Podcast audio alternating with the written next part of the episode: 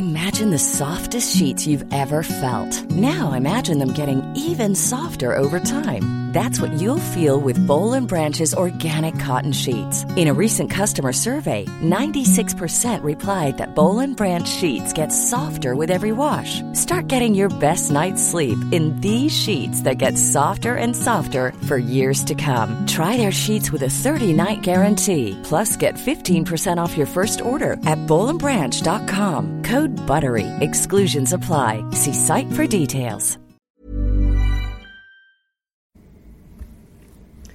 Hej och välkommen till Brottsofferperspektiv-podden med mig, Karina Höglund. Idag har jag åkt till Gävle för att träffa Linda som är eh, anstaltschef på, det var både häkte och eh, anstalt här. Så ska, vi, ska hon försöka att ge oss lite mera information om hur det fungerar utifrån ett brottsofferperspektiv. Tack så jättemycket för att jag fick komma hit Linda. Ja, tack själv. Det här är oerhört spännande. En helt ny situation att ställas inför. Jag, får göra mitt bästa. Eh, det är ju mycket liksom så här när man är brottsoffer så här som Alltså, många tänker väl inte att vi ska bry oss så mycket kanske i hur det är med kriminalvården och så. Men det blir ju en del frågetecken eftersom man, man blir ju berörd eftersom i, ofta då som brottsoffer så sitter det någon som har gjort det här i häktet först och sen eh, på anstalt. Då. Det, jag tänkte vi skulle börja med att fråga om eh, det här med liksom, vad, är ett, eh, vad är en anstalt och de olika anstaltsklasserna och så. Och sen kanske gå över lite grann och prata vad det finns för olika permissioner. Mm, det kan vi absolut göra. Så har du lust att börja med det här med, med Lite placering och varför man hamnar där man hamnar så att säga när man väl är dömd sen då. Ja. Ehm, för döms du till fängelse då är det kriminalvården som bestämmer vilket fängelse du ska sitta på. Och har man då ett långt straff, alltså fyra år eller mer, vi pratar om riktigt grova brotten, så passerar man först våra riksmottagningar. Och för män är det Kumla och för kvinnorna finns den på Hinseberg.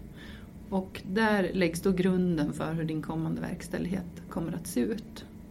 Och då ingår ju bland annat ett underlag sen som man fattar beslut om vart du ska vara placerad någonstans.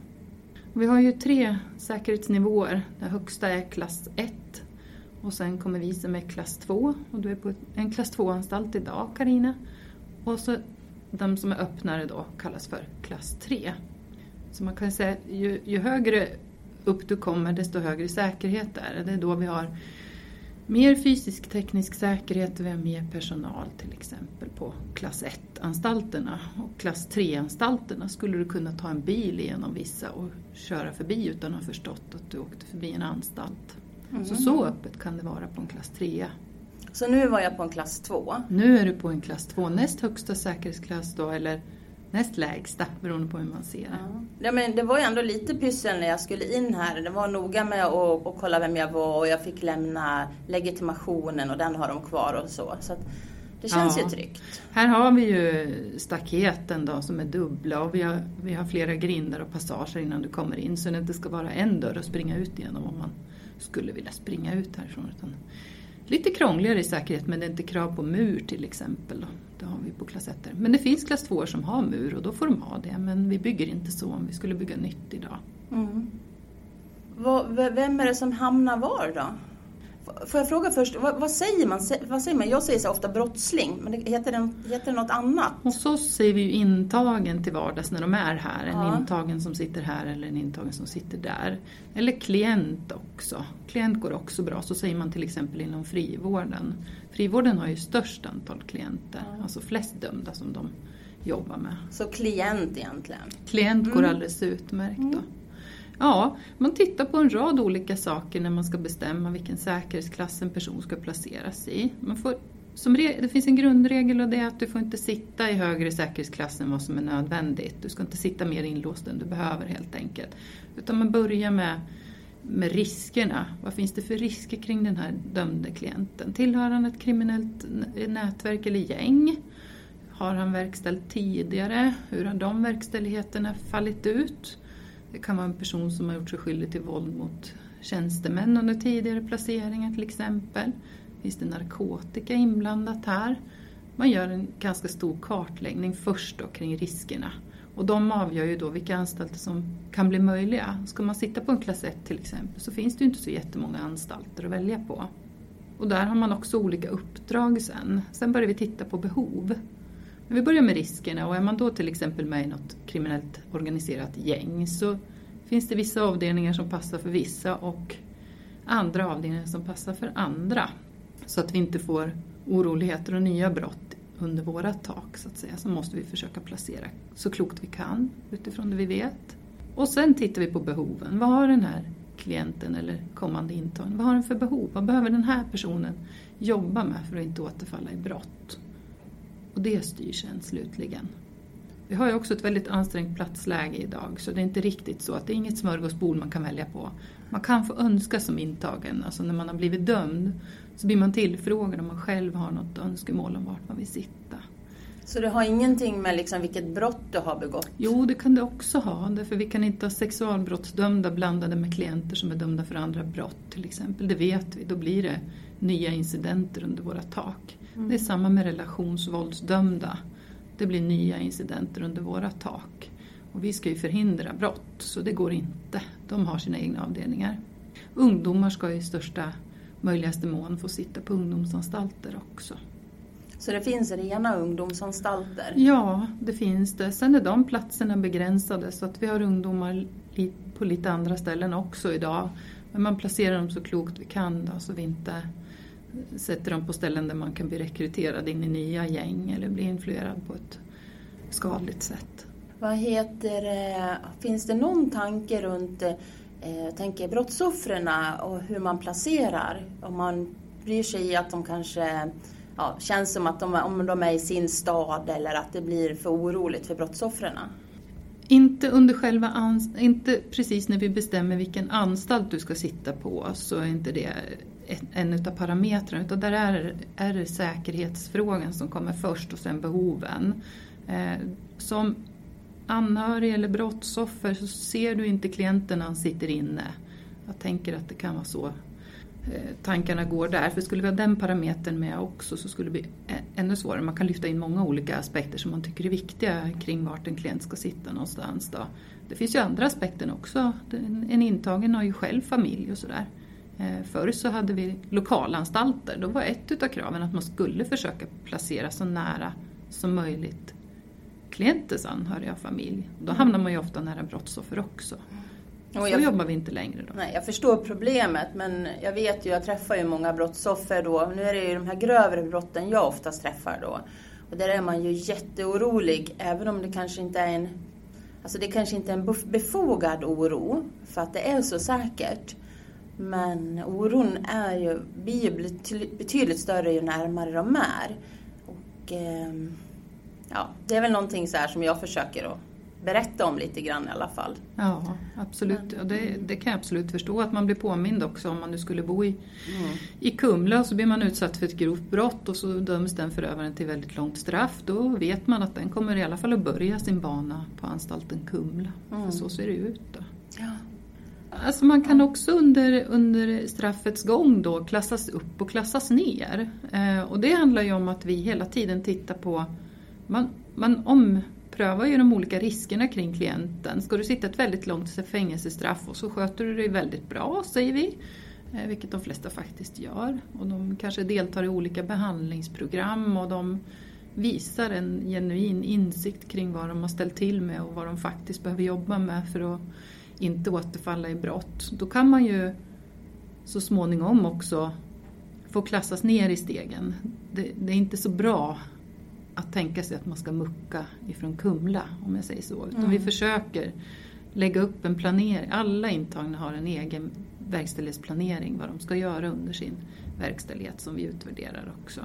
Är man sen livstidsdömd och vill ha sitt straff, straff tidsprövat eller man får sådana särskilda villkor som de här som får riktigt långa straff där särskilda villkor anger till exempel när du kan få gå på permission eller om du får åka på utsluss och sådär. Det kan man ju ansöka om att få omprövat men då måste man ju också visa framfötterna under sin verkställighet och visa att man verkligen förstått vad man har ställt till med och jobbar med för att, att det inte ska hända igen. Det där är ju jätteintressant för mig för jag vet faktiskt ingenting. Ehm, jag är ju då mamma till Engla som blev mördad 2008 och eh, mördaren, han har ju livstidsstraff. Och det här hör jag många anhöriga har frågat mig om, även i podden. Så jag har sagt att jag ska försöka ta reda på det. Men kan alltså en person med livstidsstraff som inte har fått omvandlat, kan de få egna permissioner? Egna permissioner för livstidsdömda har vi ett minimum på att de ska avtjänat fyra och ett halvt år. Först. Hjälp, det lät ju jättelite. Ja, det kan man tycka. Och jag skulle säga att det skulle vara få som får gå ut på den riktpunkten. Det är en riktpunkt helt enkelt. Du kan ju inte söka om att få tidsbestämt förrän efter tio år. Och egentligen när du har tidsbestämt, det är då vi också kan tala om hur kommande permissioner eventuellt kan komma att se ut. Så det dröjer många, många år innan den som har fått ett livstidsstraff är ute på några permissioner och framförallt inte på egen hand. Det tar väldigt lång tid. Om vi ska förklara enkelt. Ja, ja, men det är jättebra. Vi ska hålla oss enkelt. Eh, och jag eh, hade faktiskt inte en aning om att en livstidsdömd kunde få egna permissioner. Det var en anhörig som frågade mig häromdagen för att eh, hon eh, är anhörig alltså en som har blivit bragd om livet då och eh, personen sitter på livstid och hon sa till mig att nej men han får, han har suttit tio år nu, han får egna permissioner. Jag bara, nej men så kan det väl inte vara. Så det är tur att jag är ute och gör, tar reda på saker. Absolut. Det, det är ja. ju så att vi, man ställer, när det gäller permissioner så, så, finns det då, om man inte är livstidsdömd för då finns det ju ingen tidsaspekt. Mm. Men annars om man får tio år till exempel, då ska du ha suttit en fjärdedel av straffet innan det ens kan bli på tal om att du får gå ut på vad vi slarvigt säger permissioner. För det finns ju olika sorters permissioner mm. Karina. Man kan ju behöva permission för att faktiskt åka till sjukhuset för du får gallstensanfall. Det räknas också som en permission. Jaha. Eh, men när du inte då är ute i egna permissioner då tar ju vi med personal och åker in med klienten förstås och har en bevakning på en sån typ av permission. Det kan ju vara att eh, eh, en riktigt nära anhörig dör och du vill söka om att gå på permission. Då kan du också få göra det om vi bedömer att det är säkert nog. Och då mm. bemannar man upp till exempel. Kollar in lokalen innan och sådär. Så att säkerheten väger tyngst.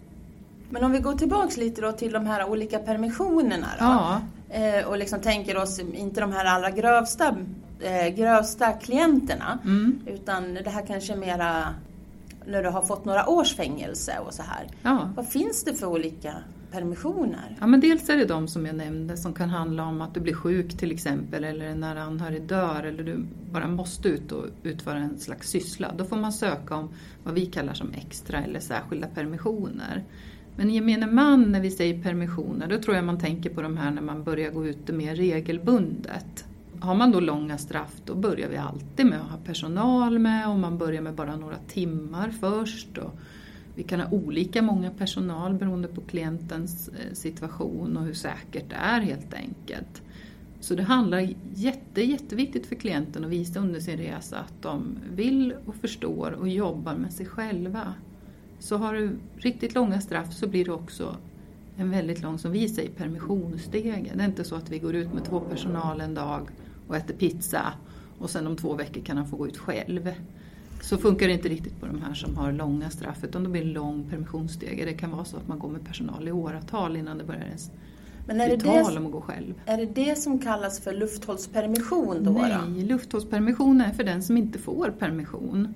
Till exempel den här livstidsdömde som du pratade om. Men då vet vi att det är skadligt att sitta och titta in i de här anstaltsväggarna och murarna i många år. Du blir institutionsskadad. Därför finns det någonting som heter lufthålspermission.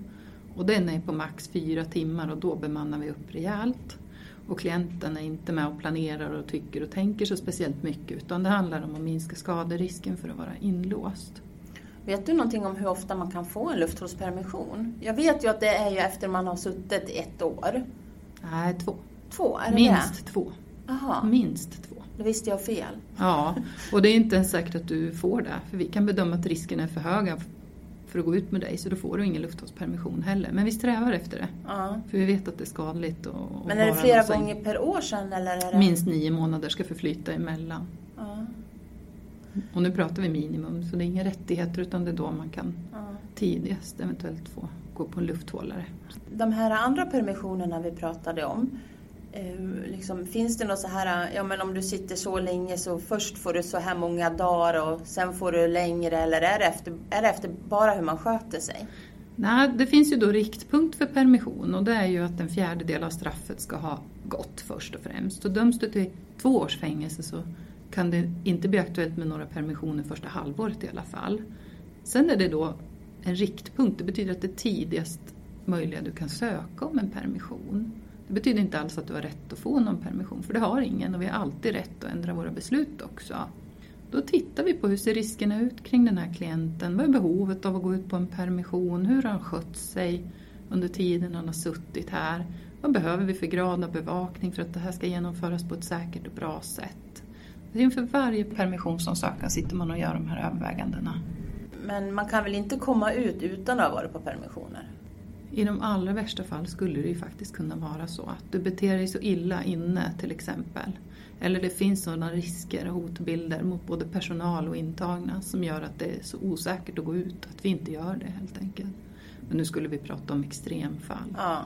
Ingen som jag känner till på rak arm när vi inte har gjort så. Men det finns ju också eh, vi har ju intagna som är från andra länder som inte ska friges i Sverige och som det finns stora risker kring att gå ut med. Mm. Jag skulle kunna tänka mig att det kan vara en sån kategori som, som inte kommer ut helt enkelt på några permissioner. Om man då tittar lite på det här brottsofferperspektivet då. Eh, hur, liksom, hur meddelar man om permissioner till dem och vad får de veta liksom? Vem som är att betrakta som ett brottsoffer, det får vi läsa ut i domar åtal. Så det sitter vi och börjar med när man kommer till anstalten, det första man gör. Så börjar vi titta i papperna, vilka är det att betrakta som målsäganden för den här klienten? Det är aktuell dom som gäller. Så om klienten muckar och sen om ett halvår begår nya andra typer av brott, då räknas inte du som brottsoffer längre. Då kommer inte du att få den informationen. Utan man tittar i aktuell dom. Och sen går det ut en förfrågan till den då som räknas som brottsoffer. Det gör vi brevledes först. Där vi frågar lite grann hur man vill bli kontaktad och vad man vill veta för någonting. Och så finns det då några punkter man har rätt att veta. Till exempel det här med, med permissioner och om klienten flyttar och byter anstalt. Och om klienten kommer att bli aktuell för någon frigivna, frigivningsförberedande åtgärd, alltså någon utsluss till exempel i slutet på ett långt straff. Då har man rätt att få veta det också. Och när man friges. Jag kan ju berätta att i, i vår familj så är vi ju tre stycken då som räknas som brottsoffer. Själv har jag vilja att de ringer och de andra två de vill ha brev. Ja. Det går till och med att få via fax om man tycker att det skulle Oj. vara bra. ja. Eh, Men det, det vi ofta kan stöta på sådär, det är ju att i alla fall om, under långa verkställigheter att det till slut kan vara svårt att få tag på brotts, brottsoffren som ska ha den här informationen också. Eh, Så det är viktigt att om man fortfarande vill ha informationen, om man flyttar till exempel, att man meddelar det till, till anstalten där den här personen sitter så att vi har aktuella uppgifter. Och inte att man har meddelat att man vill ha via telefon och så helt plötsligt så byter du telefonnummer. Då blir det, då blir det krångligt och det kan bli fördröjningar i när du kan få din information. Det har du ju rätt i, det har jag inte ens tänkt på. Det tänker jag är viktigt.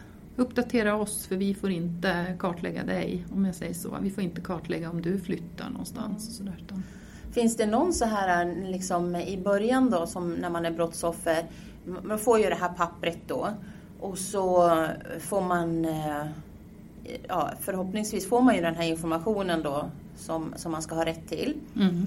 Eh, Men finns det någon så här att man berättar kring, jag menar hur ser anstalten ut och, och vad, vad är det för, ja, vad kan man att, förvänta skulle, att det sig? skulle gå ut någon informationsfolder menar du om själva stället och sådär? Mm. Nej, det har vi ju inte men vi har ju ett väldigt bra Krimnet som du kan läsa på rätt så bra på. Alltså Mm. på våra, inte Krimnet utan kriminalvarden.se kan du ju läsa väldigt mycket om vad, vad gör de på dagarna, tjänar de pengar, vad får, får de göra det här, har de TV på rummet? Det finns jättemycket bra svar på vanliga frågor där också. Mm. Men det är ju jättebra att ni som lyssnar nu veta att ni kan gå in på den sidan. Säg det igen så det kommer... Kriminalvarden.se Ja, för att jag vet ju hur mycket ångest många sitter med runt sånt här. De, det blir ju mycket hjärnspöken när man är brottsoffer. Jag tycker Eh, också att man kan ringa och fråga. Det vi inte får svara på är ju, är ju hur det är i enskilda fall kring en viss klient och sådär. För vi har ju tystnadsplikt och sekretess då, så det kan vi inte göra. Men allmänna frågor kan vi absolut svara på. Eh, Skulle du vara nyfiken på vad de gör här på dagarna så kan jag svara på det till exempel. Mm. Ja, Det är nog i alla fall, jag skulle nog tycka att eh, staten borde ha ett större ansvar mot brottsoffren när det gäller sånt här. Kanske ha någon del inom kriminalvården eh, som tog hand om brottsoffren lite mer. Mm. Men eh, Så är det inte just nu alla Ja, jag kan förstå att det känns tyst i andra änden om jag säger så. Mm. Vi håller på att jobba fram någon form av informationscentral så att man snabbt ska kunna få mer allmängiltig information som jag berättar för dig nu då, som inte är knutet till en särskild person. Men för den nyfikne, vart ringer man? Vart kan man ställa sina frågor någonstans? Så det jobbar vi på att ta fram, en, en jag- enklare väg in. Jag, eftersom det, vårt fall är så pass medialt, så får ju jag mycket information från media. Det är ju mycket som är offentligt också som händer eh, hos er, som me- media får tag på. Ja. Och, så jag får ju veta mycket liksom hur eh, mördaren har reagerat och sådana saker. Och för mig kan det faktiskt vara lite viktigt, men det kanske inte är dugg viktigt för andra. Det är nog väldigt olika. Det går ju att få, få mycket material också. ja, vi är ju en myndighet så till exempel alla våra beslut är ju faktiskt offentliga. Så, det är därför media vet så pass mycket mer än vi brottsoffer. För de ringer ju oftast mig och vet en massa saker som jag inte har en aning om. Ja, de har ju särskilda intressen för vissa intagna i vårt land. När det gäller permissioner då är brottsofferperspektivet ett utav de eh, saker vi tittar på. Alltså vart vill den här personen, när han sen börjar få gå på sina egna om jag säger så, Mm. oavsett om det är med personal eller eh, när man kan få gå på egen hand, då tittar vi bland annat på vart vi har brottsoffer någonstans. Så att det inte är så att du, om man vill gå ut och handla kläder på sin permission och, och fika lite och sådär, vilket kan vara vanliga sysslor man vill göra då, då behöver man ju inte göra det i den stad där brottsoffren finns utan då kan vi ju väl ta bilen och köra åt ett annat håll. Så det gör vi faktiskt. Där är brottsoffren en viktig del som vi tittar på när vi planerar permissioner. Ja, det låter ju bra. Vad heter det, om vi ska bara förtydliga lite, för jag slängde in dig i det här med lufthållspermissionerna lite. Mm, mm. Ehm, visst är väl det så att de är alltid med vakter? Japp. Ja. De räknas ju knappt som permission eh, därför att de är så pass ofria. Eh, så därför får inte du som brottsoffer heller information om att det kommer att ske en lufthållspermission. För vi ser det som att det är så pass säkert som när personen fortfarande sitter inne. Så därför får inte brottsoffren information om att vi kommer att genomföra en lufthållspermission. Jag kan väl säga det att eh, jag är ju lite så här full fan av mig, jag vill testa systemen lite Mm. grann jag. Mm. Och jag är väl inte så förtjust i att mördaren får de här lufthållspermissionerna eller någonting. Det Ja. kanske man kan förstå utifrån Det mitt perspektiv. Ja. Men jag förstår ju ert perspektiv också. Eh, Men eh, så att jag har ju inte fått eh, reda på de här lufthållspermissionerna ett tag. Och sen, sen så fick jag det. Att eh, det, kriminalvården gör en bedömning om man ska berätta det. Ja. Och så fick jag veta det och då kunde inte jag låta bli att skriva ut det på Facebook och överallt och sådär och verkligen Okej. ja, kanske bete mig lite, lite eh, surt emot kriminalvården då, då. Även om det, jag förstår liksom att de gör ett bra jobb eh, och vi måste ju sköta sitt. Eh, men då fick inte han den där lufthållspermissionen den veckan. Nej. Eh, men eh, han fick den ju sen då, så nu får jag inte veta längre om de här lufthållspermissionerna. det kan jag förstå. Därför det blir en hotbild mot klienten och då också faktiskt mot vår personal och då skulle vi välja att ställa in den. Och det förstår jag också. Det är bara jag som försöker liksom kolla systemet. Ja. och, och, och, visa för politikerna vad jag tycker. Ja, och ofta tar vi ju de besluten tar man ju väldigt nära in på att permissionen ska genomföras och det är just för att det inte ska spridas på något sätt för att det är säkerhetsrisker runt det här eh, mot både intagen och personal.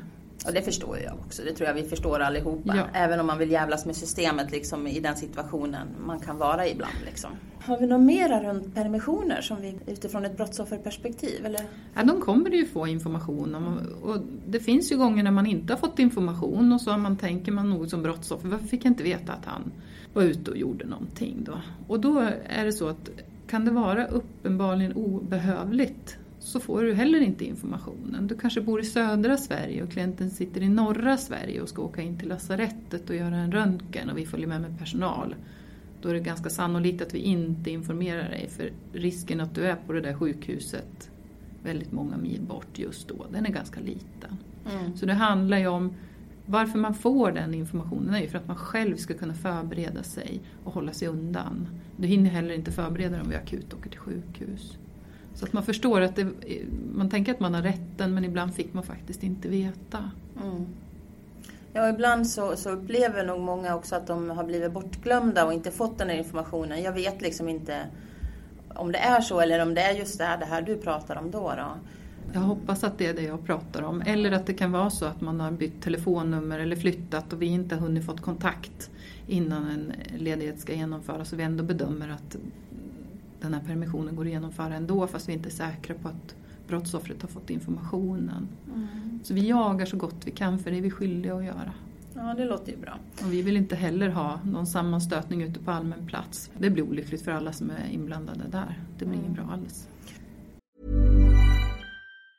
Many of us have those stubborn pounds that seem impossible to lose, no matter how good we eat or how hard we work out. My solution is PlushCare. PlushCare is a leading telehealth provider with doctors who are there for you day and night to partner with you in your weight loss journey. They can prescribe FDA-approved weight loss medications like Wagovi and Zepbound for those who qualify. Plus, they accept most insurance plans. To get started, visit plushcare.com slash weight loss. That's plushcare.com slash weight loss. Ever catch yourself eating the same flavorless dinner three days in a row? Dreaming of something better? Well, HelloFresh is your guilt-free dream come true, baby. It's me, Gigi Palmer. Let's wake up those taste buds with hot, juicy pecan-crusted chicken or garlic butter shrimp scampi. Mm. Hello Fresh. Stop dreaming of all the delicious possibilities and dig in at HelloFresh.com. Let's get this dinner party started.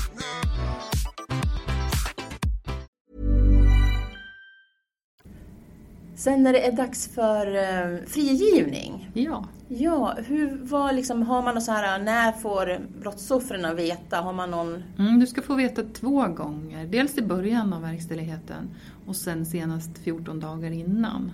Och det handlar ju också om att frigivningsdatum faktiskt kan skjutas upp. Och säga att den personen vi har inne hos oss missköter sig väldigt kraftigt. Då kan man faktiskt eh, förlänga tiden som de ska sitta inne lite grann. Jaha. Så det är inte säkert att det där datumet du får veta på din första eh, vecka när du sitter inne av ett tio, tioårigt straff att det faktiskt gäller om det är så att du fortsätter missköta dig. Eller det kan ju vara tidigare brottslighet man också blir dömd för som lägger på tid på straffet man sitter.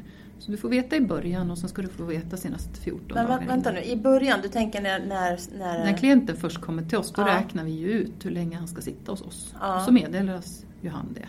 Jag Eller tänker, ja klart, nu sitter ju mördaren, i vårat fall, han sitter ju på livstid så det är kanske inte så konstigt då för vi har ju inte fått veta när det skulle bli dags då såklart. Han har förmodligen inte fått tidsbestämt straff då. Men jag har en annan som jag gjorde ett eh, poddavsnitt här i början med, utav de här poddarna.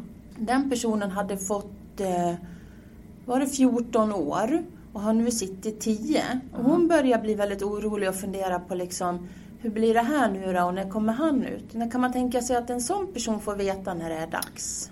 Då tänker jag att det skulle hon visst få veta eftersom om hon är brottsoffer. Ja, hon är det. Så hon Det är har mamma rätt till den här den informationen. mördaren. Då ska hon få veta senast 14 dagar innan. Så det är bara 14 dagar? Senast innan. Ah. Eftersom saker händer under resan och vi prövar den här villkorliga frigivningen i slutet utav straffet. Då tittar man på de misskötsamheter som har funnits under resans gång till exempel. Och ibland så finns det skäl för oss att faktiskt räkna om på datumet för villkorlig frigivning. Så Men- senast 14 dagar innan ska du få ett slutgiltigt Så besked. då ska man då som egentligen om man tänker av brottsoffer, då ska man ha 14 dagar på sig då och börja liksom sin egen så här ångest. Vad ska jag göra? Ska jag gå till psykolog eller ska jag flytta? Eller, ja.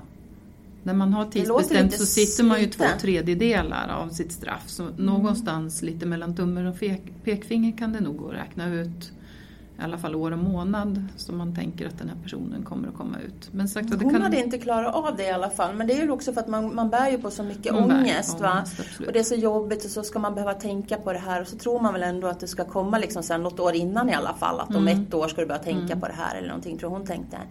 Eh, så Jag tänker att hon också kan lite- höra av sig till huvudkontoret eller hon vet ju vart den här personen sitter någonstans och Ja. fråga om hon kan få informationen.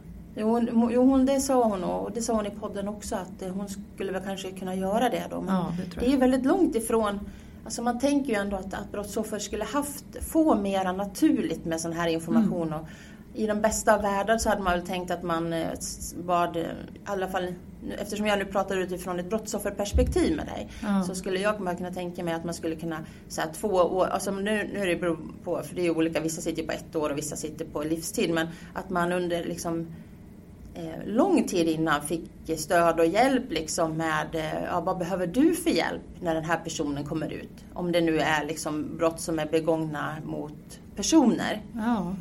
Eh, det hade jag önskat från samhället att man eh, jobbade lite mer och erbjöd rehabilitering eller Ja. information om allt det här. Att, Ja, informationen är ju upp till oss att stå för, för det är vi skyldiga att göra. Däremot Mm. så är, finns det då en gränsdragning mellan vad kriminalvården kan och ska göra och vad socialtjänsterna som är huvudman för dig som brottsoffer ska kunna hjälpa och stötta dig med. fast de finns ju inte för brottsoffer överhuvudtaget om jag ska vara ärlig. De, de tar ju aldrig något initiativ eller något sånt där. Man kan, Till att ge dig personligt stöd som anhörig som mår dåligt. ja, nej. Det kanske, man, får ju, man, man får ju gå till vårdcentralen då och försöka få hjälp. Men, men eh, jag är otroligt tacksam för den informationen för den är jättenyttig eh, för, för brottsoffer.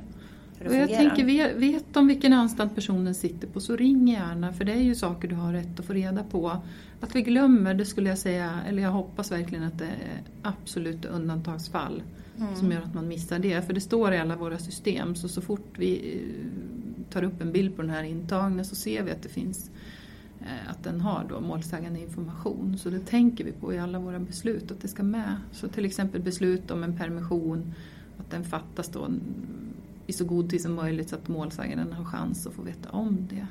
Ja, ni som lyssnar på det här, jag, jag håller med att det, det är faktiskt, det kanske är svårt och det är jobbigt att ringa till kriminalvården och så, men jag har gjort det många gånger och jag har alltid blivit väl bemött. Eh, så det är någonting som jag kan rekommendera, för att man tror kanske inte att det är så. Men det måste jag säga att jag har, jag har haft en bra kontakt med, med kriminalvården. Men jag är också den här envisa som ska ringa och veta allting då. Eh, så att våga göra det. det Ja, våga fråga istället för att, och, och fantisera och tänk själv. Och är du brottsoffer så är det ganska mycket du har rätt att få veta mm. Och då ser ju vi också att det är just du som ringer och vi kan motringa till dig och svara på det vi kan. Då.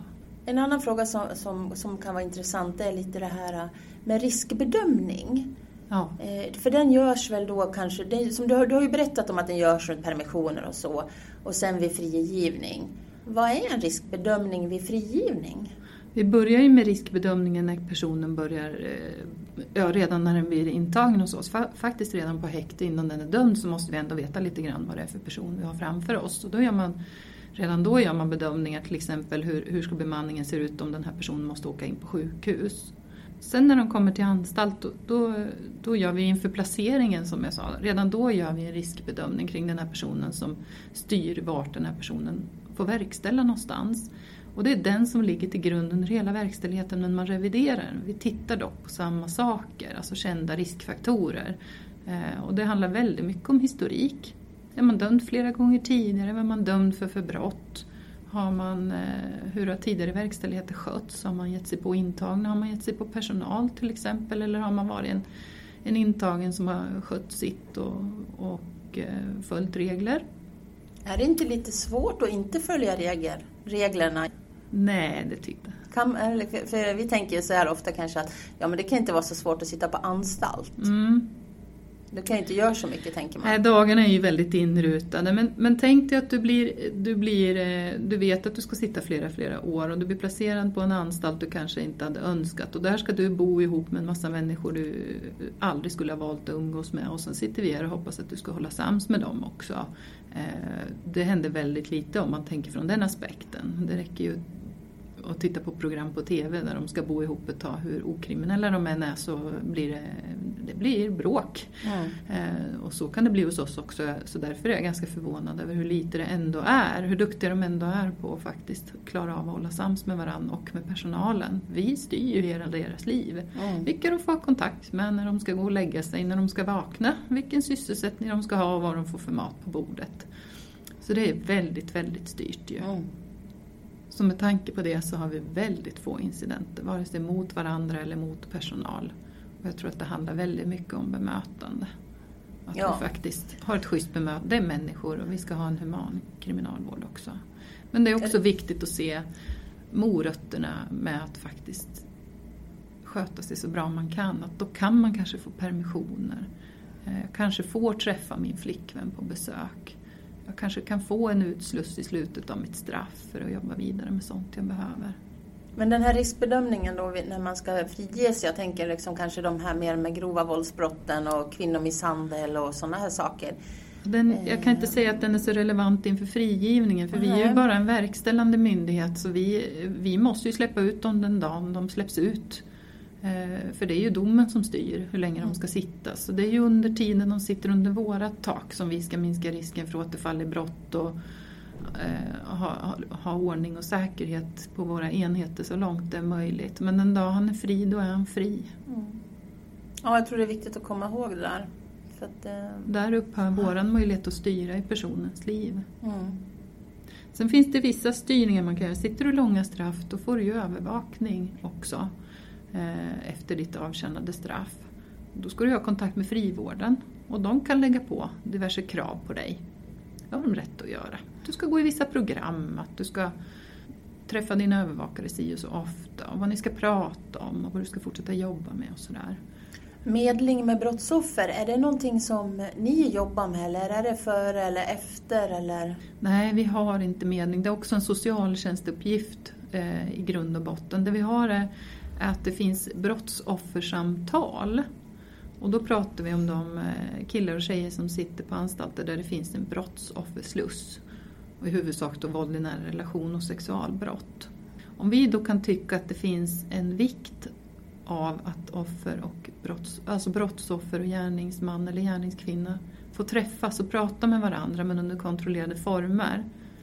Då kan vi då ställa för ett sådant samtal. Vi är inte med och styr själva samtalet men vi sitter med i rummet så att det går schysst till så ingen far illa under samtalet.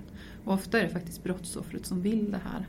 Och då kan också den intagne känna att ja, det vore bra att få prata med mitt brottsoffer just i det här fallet. Men då är vi med där så att det inte...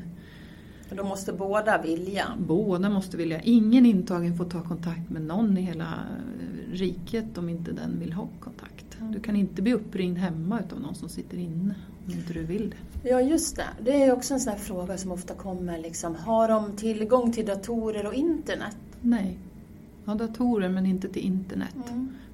Eh, vi håller på att titta på olika lösningar här för att vi vet ju också att det är en viktig del i frigivningen att man faktiskt begriper hur internet fungerar. Men det är svårt för oss av säkerhetsskäl att kunna öppna på det. Vi har ju många intagna som de kanske aldrig har sett en smartphone i hela sitt liv. Eh, de vet inte hur man betalar med kort eller åker buss idag. Än mindre hur man skulle göra om man surfar på internet. Mm. Då Så tänker vi... du på mer livstidsdömda som ja, har väldigt de långa som har straff? suttit väldigt långa straff och tekniken går ju rasande framåt och vi är långt efter kan jag säga och, och göra det på ett säkert sätt är en jättestor utmaning för oss.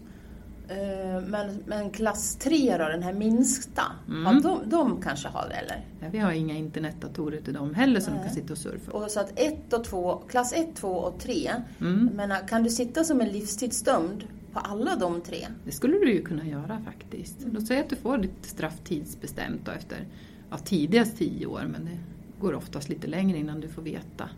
Och så sköter du dig och så följer du dina särskilda villkor. De ska ju ange då när du kan få söka permissioner och när du kan få söka nedklassning och när du kan få söka utsluss och sådär. Så tanken är ju att man ska komma öppnare och öppnare innan man kommer ut. Så därför är det viktigt att veta när ska den här ut? När ska den här personen ut då? Det måste ju vara första steget. Om du inte har fått tidsbestämt straff ja. utan du sitter på livstid, kan du även då, ändå sitta på Nej. de här tre? Nej, Nej, det kommer du inte göra. Då kan du bara sitta på ettan och tvåan eller? Jag tror inte ens tvåan faktiskt, jag blir osäker här. Ja. Men, men Nej, då sitter du på våra väldigt, tyngsta, eh, tyngsta anstalter som man säger. Därför att mm. det skulle ju en rymningsrisk vara ganska övervägande. Va? Om jag har en livstidsstraff och inte vet när jag får komma ut. Mm. Jag tänker det ser ändå rätt säkert ut här. Fast det här är en tvåa. Ja. Men vi har ju livstidsdömda sitter hos oss men de har ju fått tidsbestämda ja. straff och de har redan suttit väldigt länge och så är de här för att göra olika program för att komma ännu bättre ut. Mm. Så är tanken. Vad gör vi för att minska risken för återfall i brott? Ja. ja, det är ett av våra absolut största uppdrag. Dels är det att skydda samhället medan, medan klienten verkställer och att verkställigheten ska flytta på utan nya incidenter och brott, vare sig innanför eller utanför eh, våra murar så att säga, våra staket. Eh, men sen är ju nästa uppdrag det är ju att man inte ska begå nya brott. Eh, gjort är gjort på något sätt och den här personen har, har ju, det fattas lite spärrar då helt enkelt. Och varför har man begått brott och vad behöver man för att inte göra om samma eller liknande misstag. Och där ser man stora skillnader på vilken brottstyp man har gjort sig skyldig till också. Lägst återfall i brott har sexualbrott och högst har man om det är narkotika inblandat. Eh, så det är väldigt individuellt vad det är man har för svagheter och behov helt enkelt. Och då finns det ungefär ett dussin program idag som är akkrediterade. Det betyder att det är en forskningsnämnd som har gått igenom de här och ändå bedömt att de här har verkan. Än så länge är det frivilligt på kriminalvården. Vi kan inte tvinga någon att gå olika program. Eh, men vi börjar faktiskt titta på om det inte ska vara så att vi ska tvinga dem i alla fall, för det kan ha en viss effekt. Och du vet ju själv, man kan känna motstånd till att göra någonting nytt i början. Och så kanske man provar och så tyckte man att det var inte så tokigt ändå. Så en del har ju en hög tröskel till att be om hjälp eller sätta sig i gruppsamtal om våld till exempel. Det är ju många som skulle ha svårt för att sätta sig i en grupp och prata om hur de har slagit nära anhöriga. Men det är kanske just den hjälpen de behöver. Det tycker jag låter jättebra för det är väl det är någonting som jag har funderat mycket på varför, varför man inte måste prova i alla fall. Även om man kan förstå den här grejen att man inte väljer själv så är det svårt att ta åt sig. Men, men jag, jag hoppas verkligen att ni får igenom det. Ja, och annars så får vi motivera så hårt vi kan och en motivator är just Jobbar du inte med dina problem då blir det svårt att få permission. Det blir svårt att få en utslussmöjlighet till exempel. Du kan inte få åka på ett behandlingshem sista månaderna om jag har behandling att erbjuda här under mina tak och du tackar nej till det. Då får du ingen utsluss med behandling heller. Utan du ska ju göra det som vi kan ge dig under tiden du sitter. Nyttja tiden väl. Ja. Och sen att ni har tillräckligt då med morötter då, så att man vill gå de här programmen. Största moroten måste ju vara att man inte vill upprepa sitt beteende. Och det, kan, det, vill, det är säkert, det vill, alltså jag vet inte det, men, men jag skulle gissa att de flesta vill ju inte eh, sitta i fängelse och, och begå brott. Men eh, att man kanske ändå måste gå igenom de här rehabiliteringarna för att förstå det. Då. Så att det blir ju lite moment 22 där, då förstår jag. I alla fall för att se sin egen del i det hela och, och varför jag har tagit de beslut som jag har gjort och hur kunde jag ha gjort istället. Och om jag hamnar i en liknande situation framöver när jag blir vansinnigt förbannad på någon till exempel. Finns det något bra knep jag kan ta till istället för att explodera och, och eh, slåss till exempel. Då. Så det mm. finns bra hjälp att få. Och de som vill, de får den också. Mm. Jag är jätteglad att att eh, jag har fått komma hit och få så mycket information från dig. Det blir ju väldigt mycket olika delar och jag tror att det här skulle man eh, behöva ännu mer och tydligare information om. Så det här är en början, tror jag, på, på att informera lite mer i samhället om hur det fungerar inom kriminalvården. Ja, det, det känns... Jag har lärt mig en hel del. Jag som trodde att jag kunde en massa har redan lärt mig en hel del. Så jag är jättetacksam för att du hade tid att ta emot mig här. Ja, det var spännande för mig också. Jag har jobbat i väldigt många år men jag var ändå tvungen att sitta här och plugga på lite igår kväll för det är svåra frågor vi pratar om och det är många parametrar och det är en komplex verksamhet vi, vi jobbar i. Det... Eh, så det är, det är inte jättelätt att svara men jag hoppas att det har varit till någon hjälp. Om inte annat så får man alltid ringa eller mejla om man har fler frågor. Ja men det är jättesnällt. Mm. Tack så jättemycket Linda. Ja, tack själv. Have catch yourself eating the same flavorless dinner three days in a row? Dreaming of something better? Well, hello fresh is your guilt free dream come true baby. It's me, Gigi Palmer. Let's wake up those taste buds with hot, juicy pecan crusted chicken or garlic butter shrimp scampi. Mm. Hello Fresh. Stop dreaming of all the delicious possibilities and dig in at HelloFresh.com. Let's get this dinner party started.